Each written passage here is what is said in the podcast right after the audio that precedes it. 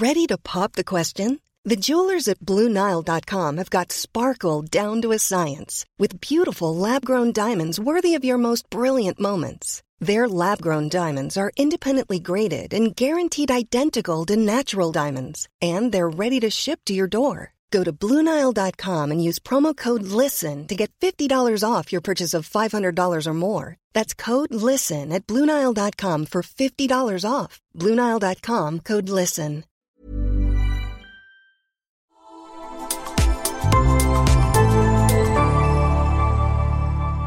Asennemedia.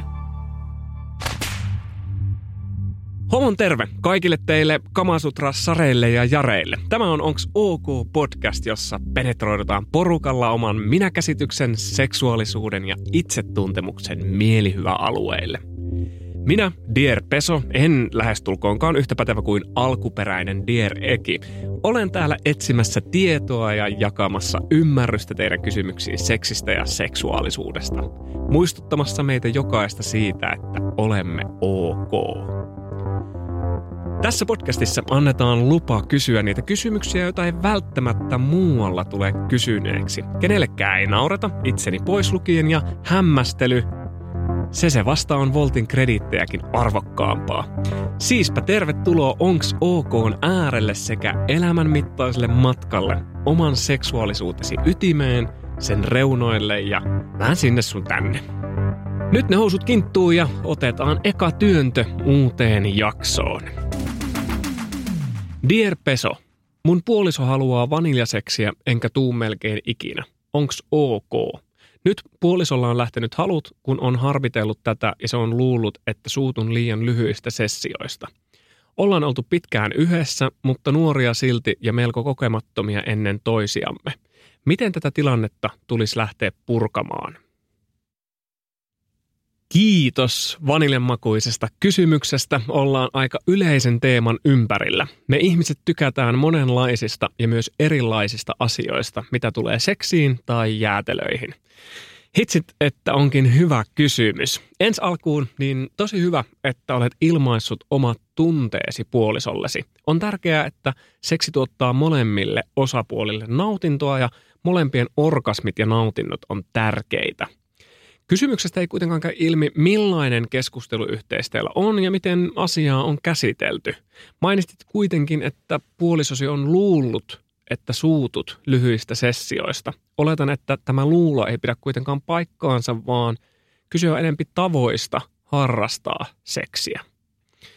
Voisiko tätä asiaa lähteä purkamaan niin, että ottaisit puheenaiheeksi luulot ja uskomukset? Puolisosi saattaa siis kokea riittämättömyyden tunnetta, kun ei pysty tuottamaan orgasmia sulle tai tuottamaan sua tyytyväiseksi.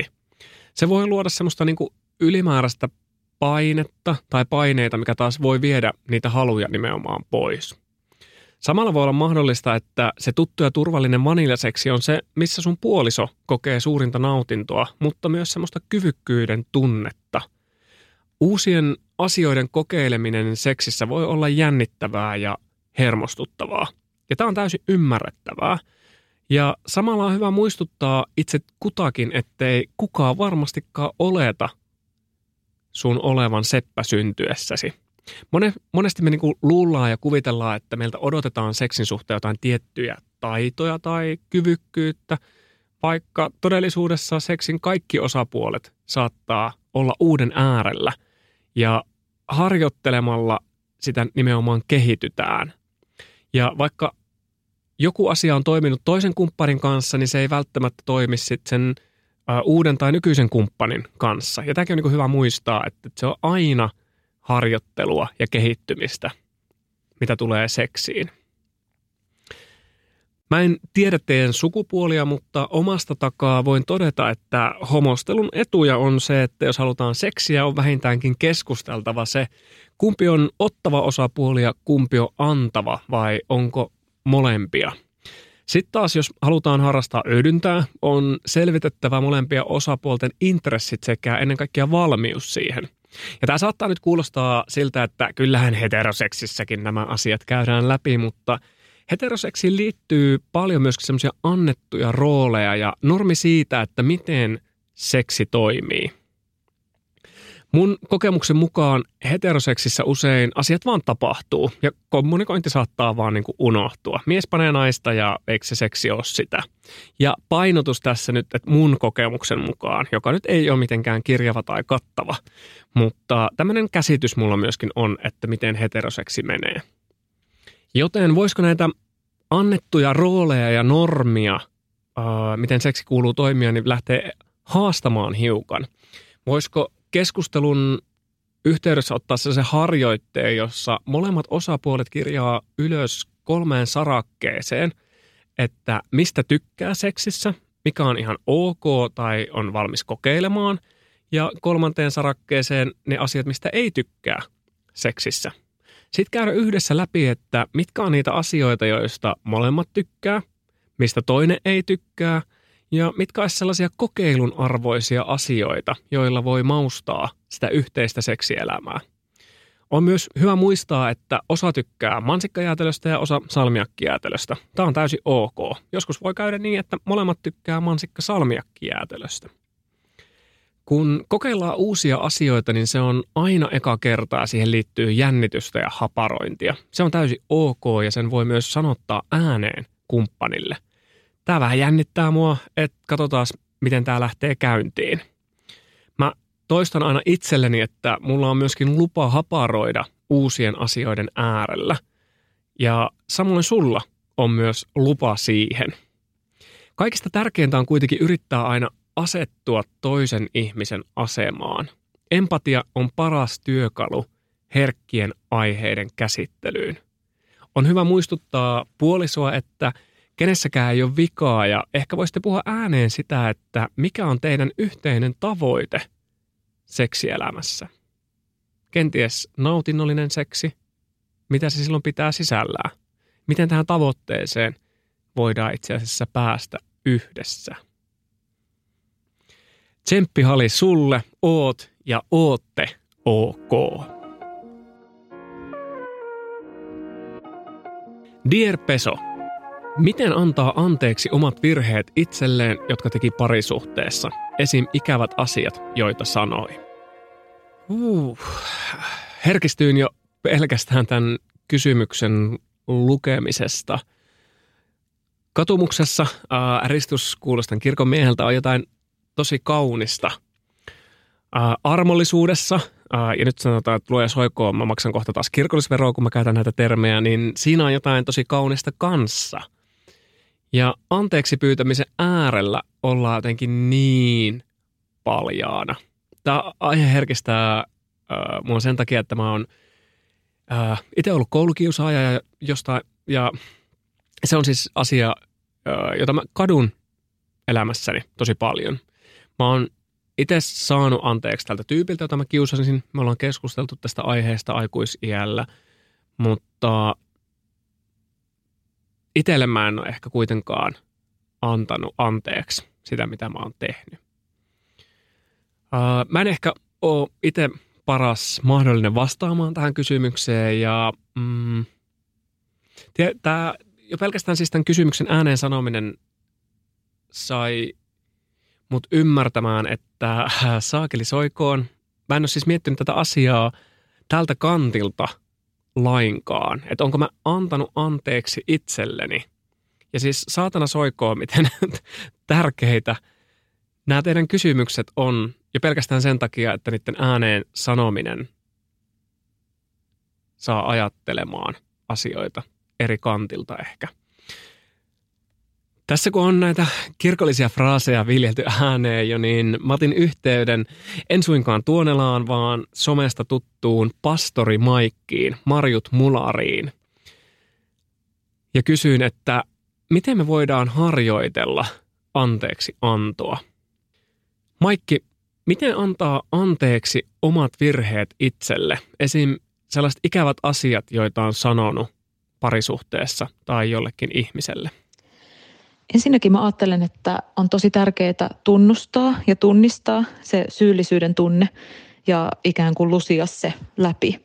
Todeta vaikka ihan ääneen itselleen, että on tehnyt ja toiminut väärin ja satuttanut sitä toista ihmistä.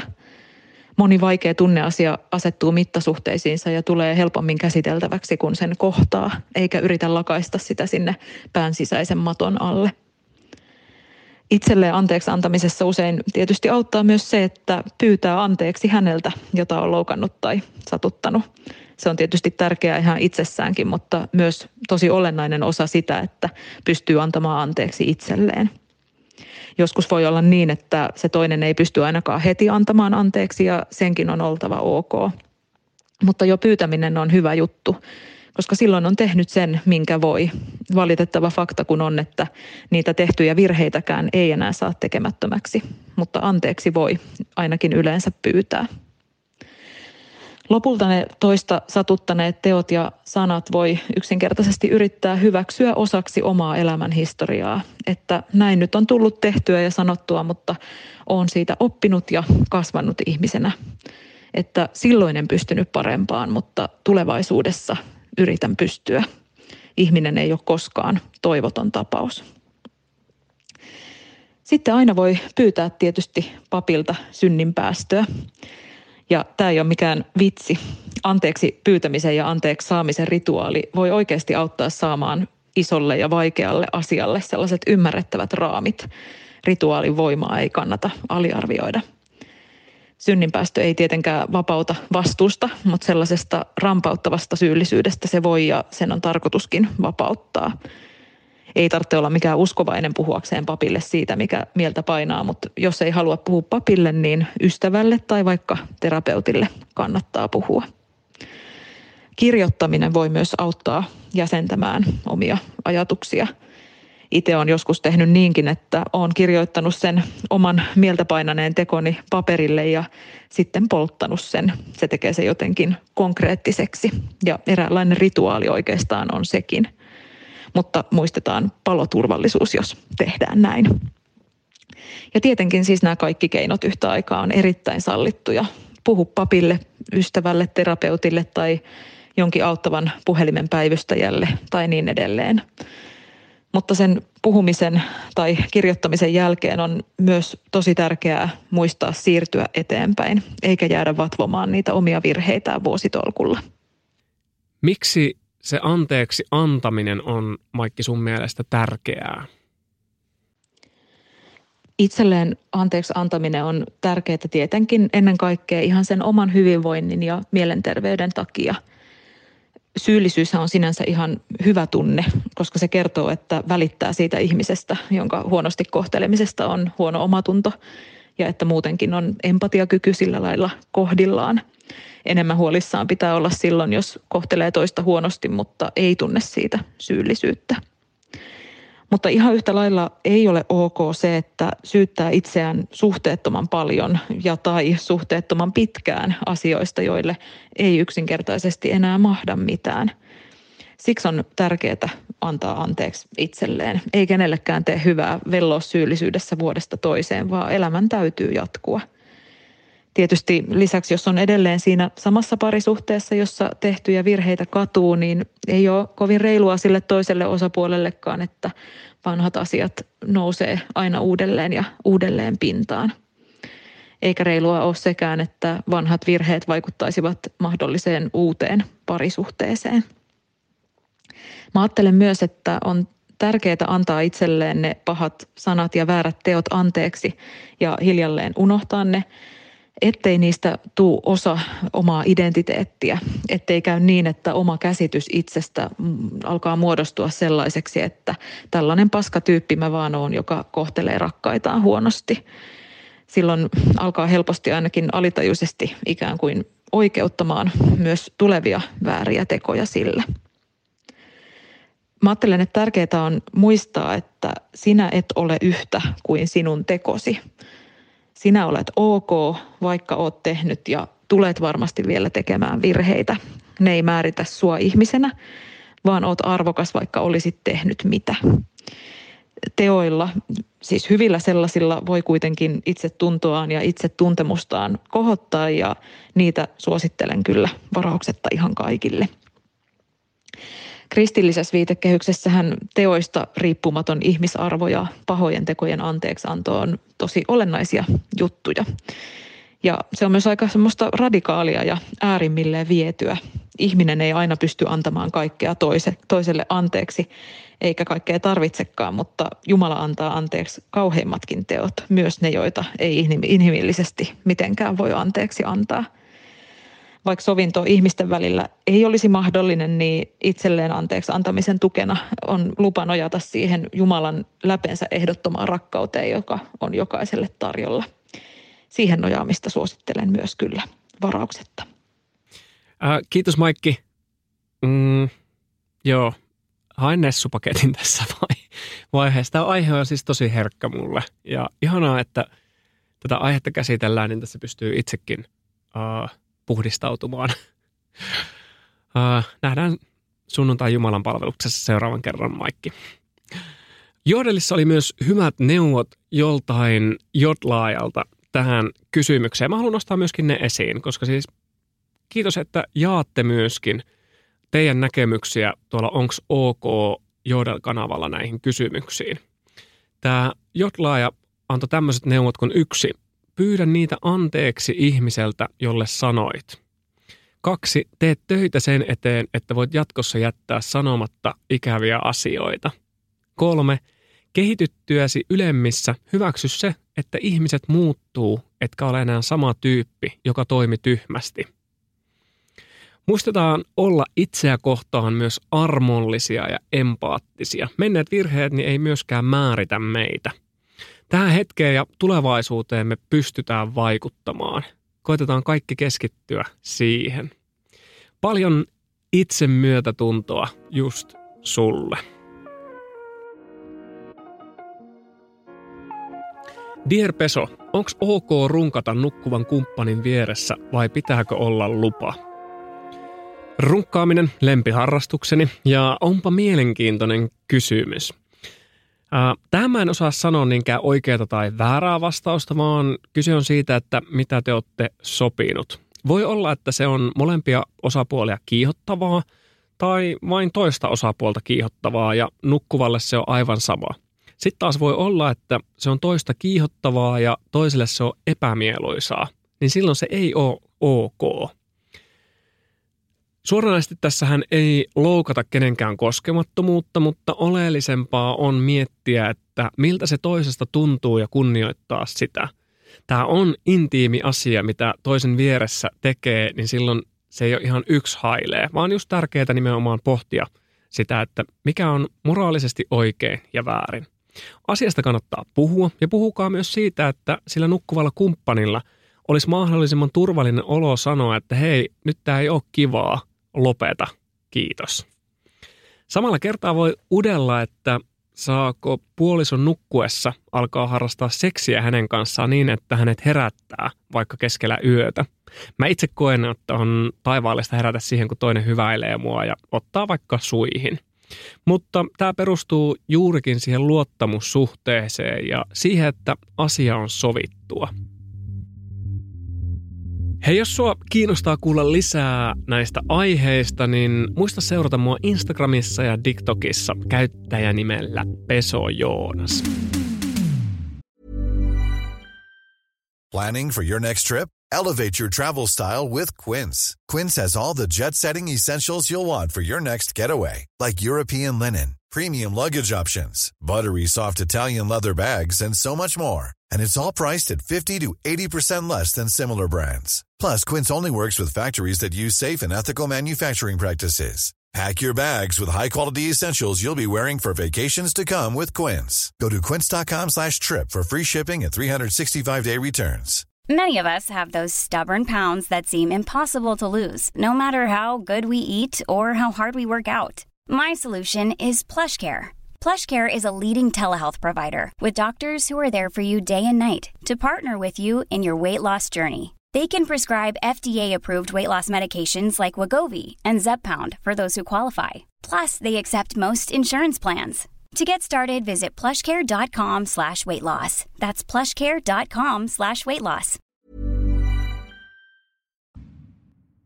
Dear Peso, hedelmällisyys. Kuinka usein ja todennäköisesti oikeasti voi tulla raskaaksi?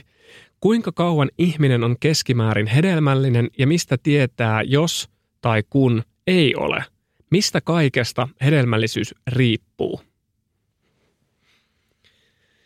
Jostain syystä mulla on ollut semmoinen pieni kutkutus maanpohjassa tätä kysymystä lukiessa. Itse on siis täysin kuultamalla tai aika monien luulojen varassa liittyen hedelmällisyyteen. Ihmiset vaan tulee raskaaksi, kun ne harrastaa suojaamatonta seksiä toivoen tulevansa raskaaksi ja sitten pihassa onkin punainen farmarivolva. Niin. Mä heitin tämän kysymyksen mun tuottajalle Tiinalle, joka opiskelee seksuaalikasvatusta ja mä siirryn nyt ihmettelemään ja oppimaan taka-alalle, koska aihe voi jossain vaiheessa myöskin koskettaa mua. Kuinka usein ja todennäköisesti voi oikeasti tulla raskaaksi on tosi kiinnostava kysymys, koska jos ihminen ovuloi, niin hän voi tulla raskaaksi ovulaation aikaan. Ja ovulaatio tapahtuu yleensä kuukautiskierron puolivälissä noin 2 viikkoa ennen seuraavan vuodon alkamista. Tämä on kuitenkin erittäin yksilöllistä ja ovulaatio ajoittuu eri päiville riippuen siitä, kuinka pitkä tai säännöllinen kuukautiskierto on. Lisäksi ovulaation ajoittumiseen kohdullisen kierrossa voi vaikuttaa ihan lukematon määrä tekijöitä, niin kuin vaikka stressi tai matkustaminen ja aikavyöhykkeen vaihtuminen, hormonaaliset muutokset, elämänmuutokset ja mitä kaikkea mä nyt keksinkään. Eli ovulaation varman paikan kierrossa saa selville vaan testaamalla. Ja mä haluan alleviivata tätä sen takia, että ihmiset jostain syystä luottaa vieläkin sellaisiin varmoihin päiviin ehkäisykeinona, koska sellaisia ei ole. Mä itse muistan nämä varmat päivät ehkäisyn menetelmänä ja mä en oikein ymmärrä, että mistä se oikein tuli ja miten kukaan ei kyseenalaistanut tai korjannut niitä silloin nuorempana. Siis kuunnelkaas tätä. Ihminen voi tulla raskaaksi harrastamalla seksiä ovulaation aikaan, tai jos ihminen on harrastanut suojaamatonta seksiä ennen ovulaatioa jopa viikkoa aikaisemmin, sillä siittiöt voi selviytyä kohdussa useita päiviä, useimmiten kuitenkin keskimäärin 2-3 vuorokautta. Lisäksi parhaimmillaan siittiöiden hedelmöityskyky on 2 päivän sisällä siitä siemen syöksystä. Ja ne sitkeimmät tyypit voi tosiaan sinnitellä hengissä jopa viikon. Munasolu itsessään taas on hedelmöittymiskykyinen vähemmän aikaan noin 12-24 tuntia sen ovulaation jälkeen. Jep, tää oli mulle täysin uutta tietoa. Crazyä, siis todella crazyä, miten meikän rohkeat siittiöt jaksaa uurastaa monta päivää putkeen. Kyllähän tämä vähän niin kuin hymyilyttääkin, mutta siis joo, tässä oppii itse kukin tätä podcastia tehdessä. Mistä sitten tietää, onko hedelmällinen? Mitkä on raskauden edellytykset? Esimerkiksi, että on toimiva kuukautiskierto, hormonitasot on kohdillaan, ovulaatio tapahtuu, on toimiva kohtu ja vähintään 1 avoin reitti munasarjasta kohtuun. Sen lisäksi tarvitaan riittävä ja hyvälaatuinen siittiön tuotanto, oikein ajoitetut ja onnistuneet yhdynnät. Ja vaikka nämä kaikki edellytykset täyttyisi, niin on todettu, että raskauden todennäköisyys yhdessä kuukautiskierrossa on vaan noin 25%. Ja raskaaksi tuleminen vaatiikin usein raskausyrityksiä useammassa kuin yhdessä kuukautiskierrossa. Yleinen ohje on yrittää raskautta säännöllisen seksielämän avulla vähintään vuoden ajan ennen tutkimuksiin hakeutumista. Ehkäisyn lopettamisen jälkeen ensimmäisen vuoden aikana yli 80% kohdullisista tulee raskaaksi. Vielä toisenkin vuoden aikana raskaus alkaa noin puolella pareista, mutta 3. vuonna raskauden alkamisen todennäköisyys putoaa selvästi ja se on noin 10%. Kiitos, rakas Tiina, ajatuksistasi. Aina ihanaa vain kuunnella ihmisiä, joilla on oikeasti asiantuntijuutta ja tuollaista lempeyttä. Mä kurkkasin Väestöliiton sivuilta, että miten pitkään sitten kohdulliset naiset voi olla hedelmällisiä. Ja tässä vaiheessa on pakko 1 faijavitsi ottaa, olkaa siis varuillanne. Hedelmällinen, tajuatteko? Hedelmällinen. Suomi, hieno kieli, eikäs vain. Uskon, että naurahdit, niin minäkin. Yleistäen voi sanoa, että kohdullisten naisten hedelmällisyyden huippu on 20-24-vuotiaana.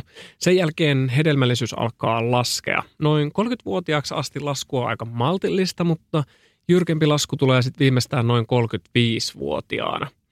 Väestöliiton sivuilla tosiaan sanotaan seuraavanlaisesti.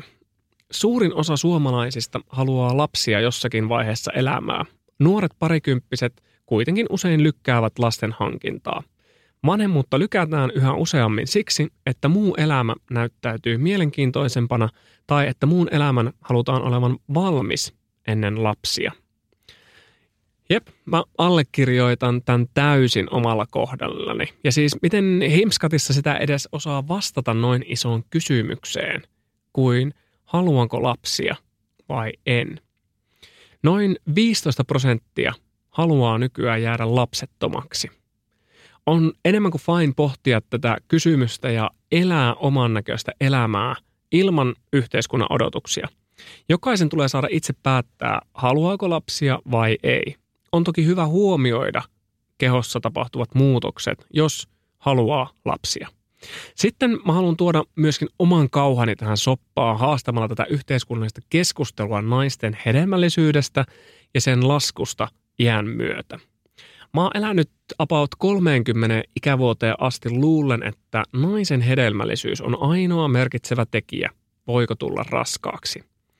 Tässä on taas yksi hyvä esimerkki sellaisesta voittamaton miehisyysmyytistä, missä suojellaan, ettei miehisyyteen tule kolhuja ja se ei oikein palvele ketään. Nimittäin sillä on nyt niin kuin caps-lokeilla kirjoitettuna, miesten siittiöiden laatu on viimeisimpien tutkimusten mukaan tullut rominalla alas myös meillä Suomessa. Miehellä se ikä ei ole niinkään se merkittävä tekijä hedelmällisyydessä, vaan se siittiöiden laatu. Duodekimin sivuilla kerrottiin, että suomalaismiesten siemennesteen siittiöpitoisuuden keskiluku on 49 miljoonaa siittiötä millilitrassa. Siis ihan järisyttävä määrä, näin niin kuin omaan korvaan kuulostaa. Mutta mitä tämä sitten tarkoittaa käytännössä? Kun miehen siittiömäärä on pienempi kuin 55 miljoonaa millilitraa, niin aika raskauden alkuun alkaa pidentyä siinä hetkessä, kun aletaan yrittämään hankkia lasta. Yli puolella nuorista suomalaismiehistä siittiöpitoisuudet on pienempiä kuin toi kynnysluku. Eli lapsen saanti on vaikeaa, kun sekä miehen että naisen hedelmällisyys heikkenee. Voisi sanoa, että it takes two to tango, ja jotenkin tämä on ollut hämmästyttävää, että miten itsekin on herännyt tähän vasta näin myöhässä iässä kuin kolmekymppisenä. Kun mietitään lapsettomuuden syitä, niin on mun mielestä niin kuin hyvä tarkastella molempia osapuolia, eikä aina vaan sen naisen hedelmällisyyden kautta. Ja mä en halua missään nimessä syyllistää ketään, vaan tuoda myös keskusteluun sen miesten puolen, mikä monesti jää taka-alalle. Syitä tähän sperman laadun heikentymiselle meillä ja maailmalla niin ei oikein tiedetä vielä. Ehkä tämäkin antaa osviittaa siitä, että mihin tiedeyhteisössä on laitettu fokus lapsettomuutta tutkittaessa. Mut joo, kiitos kun kuuntelit mun TED Talkin ja toivottavasti sait roimasti uutta tietoa hedelmällisyydestä. Ihmisen biologia, iso ja ihmeellinen OK. Dear Peso. Peruskoulun kondomiopetuksessa laitettiin joku pikkurillin suoja elämään isomman kurkun päälle. Ruokakaupan hyllystä löytyvän kondomipaketin kortsun kun laittaa päälle, saa lähinnä palkinnon paras siskonmakkara-imitaatio. Muutamaa eri kokoa on kokeiltu, mutta miten ihmeessä istuvuutta arvioidaan ja mistä tietää, että on löytänyt sen oikean koon? Niin, mistä sitä ylipäätänsä tietää, kun on löytänyt sen oikean? Mua aina ottaa ohimoon, kun kenkäkaupassa kysyy, että mistä tietää kengän oleva oikean kokoinen, ja vastaus on, no, se tuntuu oikealle. Silleen niin kuin, oh really, kiitos palvelualttiudestasi. Joten mä ymmärrän täysin kysyjää, ja monesti me voidaan vuosikaudet käyttää jotain asiaa luullen, että se on oikeanlainen tai tuntuu oikealle, Kunnes joku päivä joku sanoo, että hei, ootko kokeillut tätä mallia tai kokoa? Ja sitten meidän käsitys oikeasta muuttuu kertaheitolla. Esimerkiksi ekan kauden kutosjaksossa niin mä kerroin, miten sattumalta ja pakon edessä jouduin vaihtaa tutusta liukkarista toiseen. Ja sen myötä tajusin, että mä oon käyttänyt aivan vääränlaista liukkaria mummakuun. Sen oikean koon löytämiseen auttaa jo siihen havahtuminen. Se on itsessään tosi iso juttu. Sen jälkeen on mittaaminen, sovittaminen ja käyttäminen. Eli mittaa peniksen ympärysmitta. Ei siis halkaisia, vaan se, kuinka pitkä narunpätkä tarvitaan peniksen ympärillä. Voit myös mitata pituuden, mutta ympärysmitta on tässä tapauksessa ehkä se oleellisin, ei niinkään pituus. Molempia on totta kai niin kuin hyvä tarkastella, mutta ympärysmitta sanoisin, että on ehkä se oleellisempi. Kaupan hyllyltä löytyy usein tietyn kokoisia kondoomeja, eli siis sen kokoisia, mitä eniten myydään. Se ei tarkoita, etteikö olisi olemassa muun kokoisia myöskin. Netistä tai seksikaupoista, niin niistä löytyy tosi laaja valikoima erilaisia kondoomeja. Kaikissa kondomipaketeissa on ilmoitettu kondomin mitat, eli se paksuus ja pituus. Ota mieluummin 1-2 pienempi kuin isompi kumi. Jos kondomi on liian iso ja peniksen ja kondomin väliin menee esim. Liukkaria, niin se tekee sen, että se kondomi menee rullalle eikä pysy paikoillaan. Testaa kondoomia kotona stondiksessa olevaan penikseen. Sen kondomi tulee asettaa aivan sinne peniksen juureen asti. Se ei saa kiristää liikaa, jolloin varmasti olo saattaa olla kuin sillä siskon makkaralla. Silloin on hyvä testata hiukan isompaa kokoa. Kondomin on tarkoitus hyväillä penistä. Jos sulla on sellainen olo, että se pysyy munassa, niin sit ollaan oikealla tiellä koon suhteen. Ja jos susta tuntuu, että se puristaa liikaa, on hyvä kokeilla toista kokoa. Jos oot kokeillut muutamaa kokoa ja sulla on mahkut ostaa muutamaa muutakin kokoa vielä, niin testaa lisää. Saat sitä kautta sen niin kuin kosketuspintaa siihen, että millaisilta eri kokoiset kondomit tuntuu. Mä kuulostan nyt siltä saatanan kenkäkaupan myyjältä, mutta sä oot itse paras arvioimaan itsellesi kondoomin istuvuutta. Jotta voit arvioida sitä, tulee testata myöskin eri kokoja. Mun TikTokissa Peso Joonas on tallennettu käyttäjän kumiukko-video, jossa on myös vinkit oikeankokoisen kondoomin löytämiseen. Ja tässä lajissa, jos jossain, niin koolla on väliä.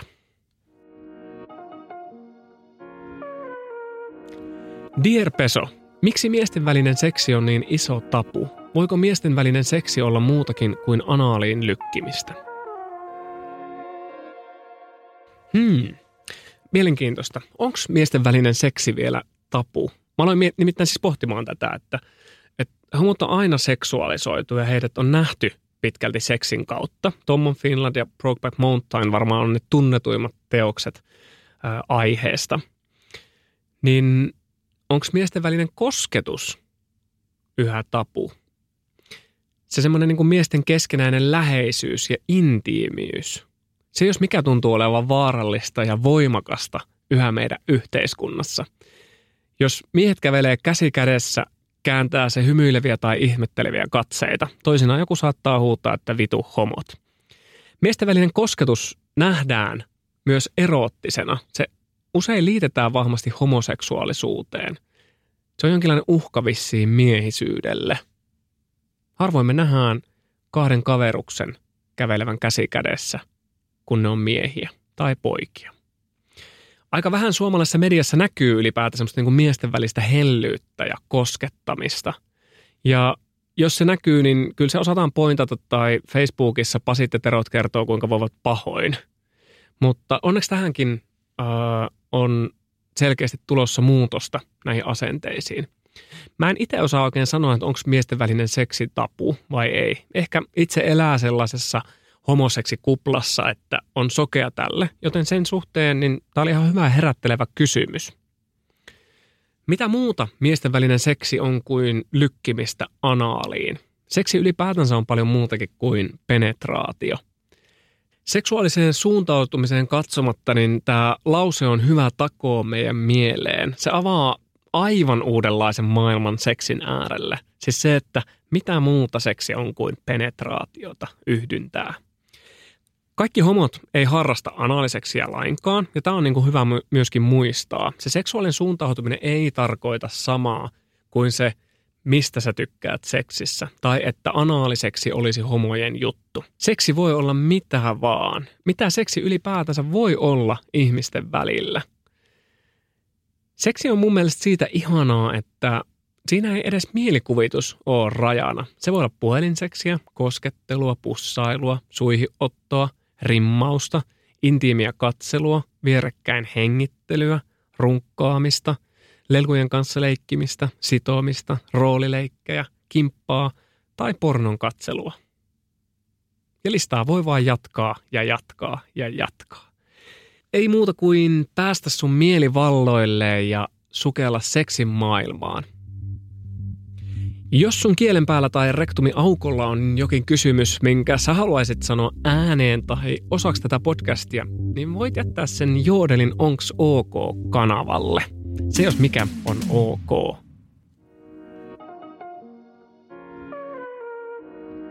Dear Peso, miksi puhut miehistä ja peniksellisistä ihmisistä tai naisista, sisnaisista ja vulvallisista? Hei, pirun tärkeä kysymys. Mä näytin tätä kysymystä myös mun ystävälle, joka laittoi mulle viestiä, että jos on rehellinen, niin en ymmärrä sanaakaan tästä kysymyksestä. Ja tää on just tämän podin ytimessä, että jos me ei ymmärretä jotain, niin ihmetellään sitä yhdessä ja opitaan. Mun on myönnettävä myös, että mulla menee toisinaan termit tosi pahasti sekaisin, ja aina mä en ole oikein varma, että mitä termiä tulisi käyttää tai kuuluuko tämä termi edes tähän kontekstiin. Mä oon ajatellut, että mä pyrin kuitenkin parhaaseen ja kuuntelen saamaani palautetta ja korjaan sitten sen mukaan mun puhetta ja käytöstä. Syy, miksi tämä kysymys on tärkeä, on sensitiivisyydessä. Halussa ottaa mahdollisimman moni mukaan keskusteluun, huomioimaan mahdollisimman moni ja pyrkiä tekemään turvallisia tiloja mahdollisimman monelle. Tämä ei siis tarkoita sitä, että mä oon aina sensitiivinen, vaan mä pyrin siihen. Mä pyrin luomaan turvallisia tiloja. Tässä on siis tosi paljon uutta itsellekin, mutta ehkä semmoinen niin kuin ajatus siihen pyrkimiseen olisi hyvä jokaisen niin kuin ottaa mukaan. Ehkä se oleellisin siinä, miksi mä käytän eri tapoja ilmaista sukupuolta tai sitä, ketä nämä aiheet koskettaa, on siinä, että esimerkiksi genitaalit ei ole aina sama asia kuin sukupuoli. Tai että genitaalit ei ole siis sama asia kuin sukupuoli. Kaikilla miehillä ei ole penistä ja penikselliset ihmiset ei aina ole miehiä. Jos on syntymässä sukupuolitettu tytöksi ja korjannut sukupuolta myöhemmin pojaksi, niin ei sulla välttämättä ole silloin penistä. Kaikki transihmiset ei myöskään koe tarpeeksi genitaalikirurgiaa. Se on niin kuin hyvin yksilöllistä. Tai sitten kaikilla naisilla taas ei ole kohtua. Esimerkiksi siis nainen voi syntyä ilman kohtua, tai sitten jos ihminen on intersukupuolinen, niin häneltä voi puuttua kohtu. Sen takia on tärkeää nimenomaan niin kuin pohtia niitä termejä ja niitä, että miten asioista puhutaan, ja oppia mahdollisimman sensitiiviseksi niiden kanssa. Tietyt asiat voi myös koskettaa peniksellisiä, kuten esimerkiksi erektio-ongelma tai siemensyöksy, mutta ei välttämättä kaikkia mieheksi itsensä identifioivia. Sen takia on tosiaan sensitiivisempää, eli huomioon ottavampaa puhua peniksellisistä kuin miehistä. Ja sitten on tietty, kaikkia peniksellisiä ei välttämättä kosketa koskaan erektio-ongelmat missään vaiheessa elämää. Tämä on toisinaan haastavaa, kun se mitä on aikaisemmin opetettu, niin ei välttämättä pidä aina täysin paikkaansa enää, kun sanasto ja määritteet kehittyy. Mutta samalla mä mietin sitä, että jos mä oon kerran oppinut Nokian 330 jälkeen käyttämään iPhone 12, niin kyllä mä pystyn tähänkin. Ja sä pystyt myös siihen. Dear Peso, onks ok lopettaa tää jakso ja mennä lyömään pitkää päätyy hakamettää? On ok, mutta hakamette jäät on sulanut jo. Meen Nokia-uraus Kansi-live-areenalle. Spank me.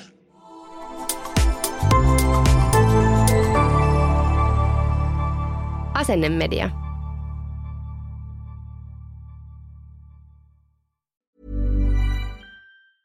Planning for your next trip? Elevate your travel style with Quince. Quince has all the jet-setting essentials you'll want for your next getaway, like European linen, premium luggage options, buttery soft Italian leather bags, and so much more. And is all priced at 50 to 80% less than similar brands. Plus, Quince only works with factories that use safe and ethical manufacturing practices. Pack your bags with high-quality essentials you'll be wearing for vacations to come with Quince. Go to quince.com/pack for free shipping and 365-day returns.